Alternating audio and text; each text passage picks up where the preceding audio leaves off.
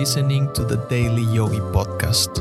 Every weekday, I'll share timeless yogi wisdom in bite sized, relatable lessons you can apply immediately to help you expand your perspective on life. I went to eat at a restaurant the other day that was close to where my restaurant, Woko Loco, was located. The spot had been taken over by another concept, and I wanted to see how it looked from the inside. So I went there expecting it to be open so that I could walk around and see what they kept and what they modified from my original design. To my surprise, the restaurant had permanently closed. I think they opened in late 2021, so they must not have broken even in nearly two years of operation. Kind of a similar trajectory to what happened with my restaurant.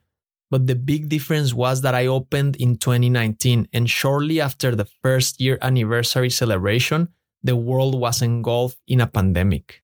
And this might sound weird, but I'm grateful that COVID hit when it did and caused my restaurant to collapse faster. Parenthesis here. I want to be clear that when I express gratitude for the timing of COVID 19 affecting my restaurant, it is not in any way a dismissal or disregard for the immense suffering it has caused globally. The pandemic has been a devastating experience for many, and I deeply sympathize with the pain and loss that so many people have endured. My perspective is solely from a business standpoint. I simply find myself reflecting on the impact it had on my restaurant and the challenges we faced.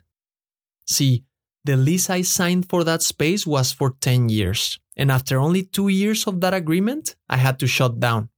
The landlord, which is a huge corporation, was able to be compassionate with us only because we were in the middle of a global pandemic. If it hadn't been for that, I would have been liable for the remaining eight years of the lease agreement. So, although it hurt me at the time, the pandemic was the best thing that could have happened to the business because it allowed me to get off the hook.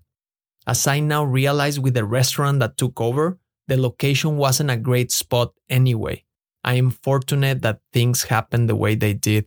And isn't it how a lot of things are? Events that we think are a tragedy and later realize that it was the best thing that happened to us?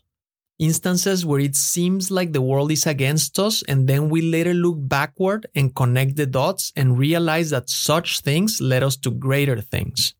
There's always a silver lining, a blessing in disguise, as they say.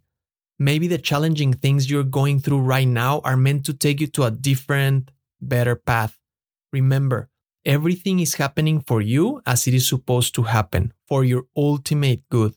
Even if that means pain at the moment, You'll look back and think that it happened the way it did. Thank you for listening.